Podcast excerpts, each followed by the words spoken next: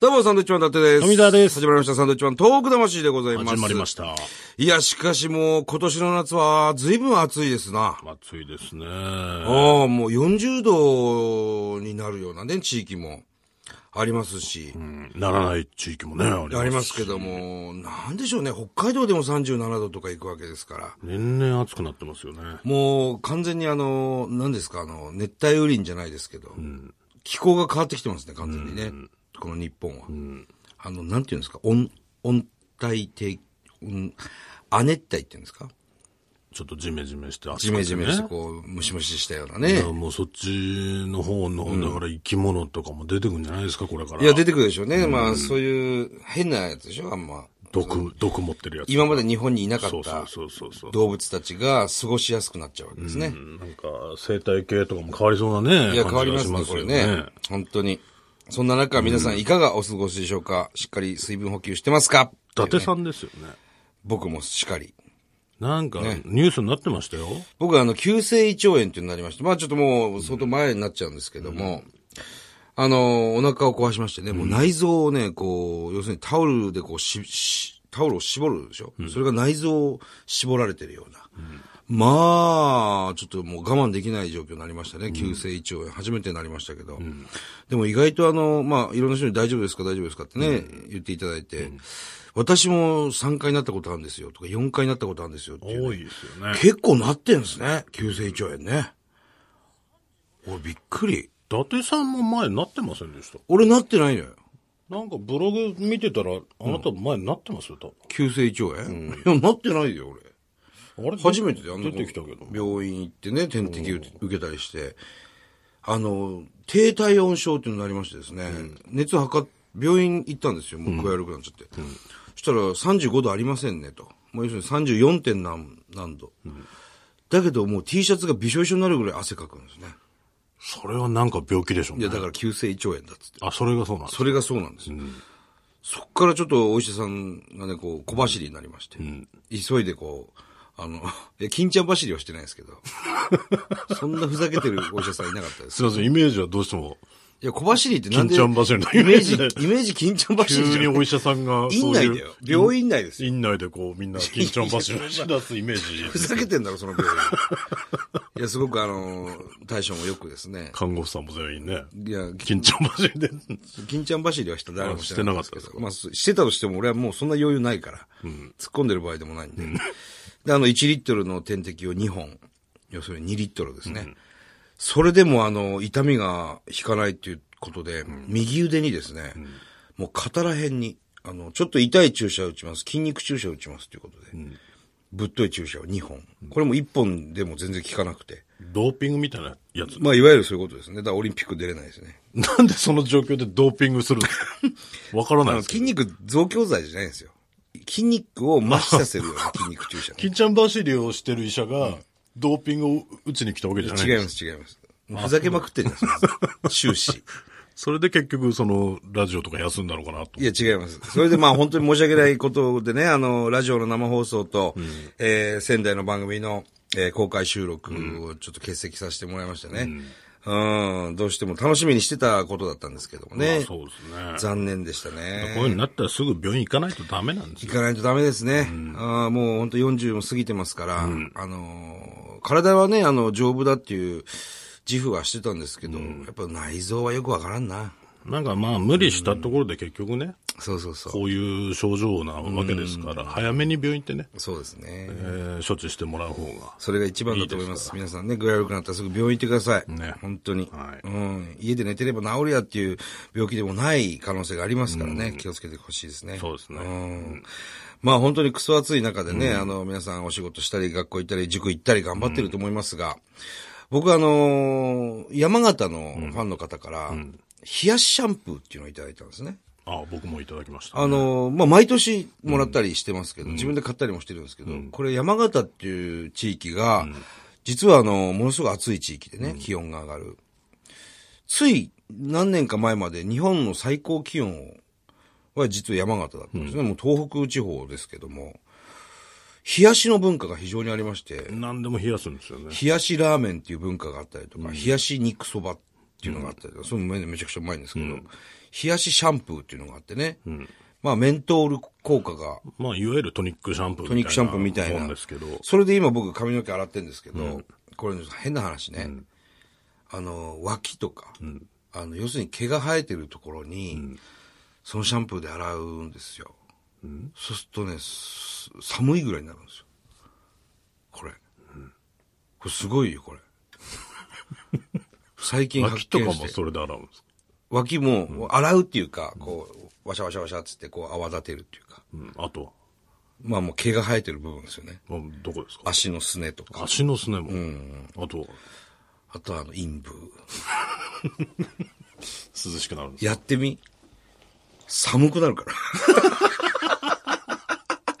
だから、本当にあの、山風邪ひく形んにじゃねえかなっていう。あるね、あの、床屋さんだったりは、もう、それをさらに冷やしてますからね。そうですね。冷やしシャンプーを冷蔵庫から取り出し冷やしてるてんですよ、水で洗うんですよね。すごいもう、冷え冷えですよ。すぐなくなる。もうそんなに使ってればすぐなくなります。ただ これ、はすぐなくなる夏しか使えませんから、基本的に。冬は寒くてね。ね、ちうょっとねん。。凍っちゃうんじゃないかなっていうぐらい、一気にね、寒くなるんですよ。いいよ、冷やしシャンプー。これ、だからもうね、東京なんかも暑いですから、ぜひ置いてほしいですよね、あのシャンプー。もう一ついろんねな、あ場所にね売ってるの、あれですね、冷やしトリートメントも作ってほしいわ。か。ああ。冷やしシャンプーで、あの、すごく涼しくなるんですけど、その後トリートメントすると、なんかそのメントールまで洗い流してるような気がして、あれ、冷やしトリートメントってできないのかなできんじゃないですかね。できるのかね、ぜひね、山形作っていただきたいなと。うん冷やしだから、リンプ懐かしいですね、リン冷プ。やしリンプを作ってくれればリンプ。懐か しいわ。リンスインシャンプーですね。たまにほら、ホテルとか泊まると、はいはいはい。一緒になってんの。一緒になってなりますね。えー、一番楽だけどね。リンプ、リンプめんどくさくないシャンプーした後リンスするの。いやいや、リンスっていうのもね、あれですけど。世の中全部リンプになればいいのにって思い ますよ。久々に聞きましたけど、リンプ。リンプ。うん、あればね。まあ、超楽じゃん。我々みたいな男性のね、単発の男は別に何だっていいわけですよ。石鹸でも何でも。まあね。うん。やっぱ女性はなかなかリンプは今使わないですよ使ね。わないのかな使わないし、リンプ。 あの、泊ま忍っ法みたいですけどね。泊まったホテルがリンプだったら多分買いに行くと思いますよ。そんなにうん。旅行用のシャンプーあ、とか。女子ってそんな感じなんですかリンプ超いいですけどね。まあまあ、おっさんにはいいかもしれないね。あとすべての服はもうリバーシブルになればいいのにって思います。どういうことですかリバーシブル。リバーシブル繰り返して切る。着れるの楽じゃん。楽。うん。うん。一着で二着分のいやまあまあ役目を果たすわそけうですねうんまあスカジャンリンクと同じですスカジャンとかもそうそうそうねそう。世の中の服は全部リバーシブルになればいいのにって思ってますよまあまあ、リバーシブル売ってますから、お前のふ、お前が全部リバーシブルを買えばいいんじゃないのそれは。だからそれにはもうちょっと、その、そっちサイドもね、種種類を置いてくんないと。だだったら買いますけど。リバーシブル。あんまりリバーシブル最近着てる人いないけどね。だからもうその少ないんですよ。そもそもが。知らねえよ。 さあ、もう8月も後半になってまいりましてね、あの、8月の上旬から始まっておりますが、我々のサンドウィッチマン、えー、単独ライブ、はい2016全国ツアーということでね、えー始まってもういくつか、えー終わってますが、まあ、あの、今年はですね、えー、初日が大阪公演という、なかなか初めてのね、そうですね。東京以外で初日を迎えるというのが非常に初めてだったんで、まあ、緊張感ありますよ。それは笑いの聖地と言われてますから、笑いの地聖地にね、この東北生まれ、東北出身のおっさん二人が、勝負するわけですよ、大阪で。しかも、その大阪でやることだけ自体でも、すごく緊張するわけですね。大丈夫かな、大阪の人たち受け入れてくれるかなっていうね、すごくある中で初日なわけですよ、特に。初めて僕ら全部新ネタでやりますから、ライブは。初めて客前でかける客、お客お客さんたちが大阪の人たちっていうね。いや、なかなか緊張感あって、それなりの準備はしてたんですけど、と言いつつ比較的いい立ち上がりだったんじゃないかなと。まあ、そうですね。そんな大きな失敗もなく、まあまあ、笑っていただいてね。本当にでも大阪の人たちっていうのは分かりやすいね。ちょっとこう、面白くないことって笑わないんですよ。いや、違うんですよ。あの、他の会場、 他の会場はみんなゲラっていうことではなく、やっぱりお笑いを見てる回数も他の地域と比べると、もう格段にあるし、目が肥えてるっていうか、あ、次こう来んのかなっていう思考回路もすごいんですよ、きっと。落ちとかね。こう来んのかな。あ、やっぱそう来たかみたいな。そういうのを計算しながら見てる方が非常に多いのかなと。だから勢いでこっちが言ったこととかで、あの、あんまりハマんないときは笑わないんですよね。だから、あの、わかりやすいから、その、大阪のお客さんが受けなかったところは、もう、カットしてもいいぐらいなんですよ。すごく。そういう意味で言うと、初日大阪でちょっと良かったのかなというね、気はしますよ。だから分かんないのは、だから他行った時に、もしかしたらそこめっちゃ笑うかもしれないじゃないですか。今までそうだね。その可能性がもうあるので、まだちょっと何とも言えないなっていうところあるんですけどね。そのお笑いで言うと、ちょっとこう、マニアが多いんですね、大阪っていうのはね。やっぱ漫才見たがりますね。漫才やってくれ、漫才やってくれって、漫才だけの単独ライブやってくれっていうアンケートも非常に多かったですね。うん。まあ、そのうちね、またやってみたいなと思いますけども、非常に、僕らは単独ライブ、漫才もちろん何本かやりますけど、一番時間かかるのはやっぱ漫才ですからね、練習なんかでも。難しいんですよ。うん、テンポが速いしね。うん。まあ、まだまだね、これから続いてますから、今も。えーぜひ、楽しみにしてくださってる方はね、そのまま楽しみにしていただいて。えー仙台公演ね、千秋楽ありますんで、仙台公演は今回2回やりますね、電力ホール。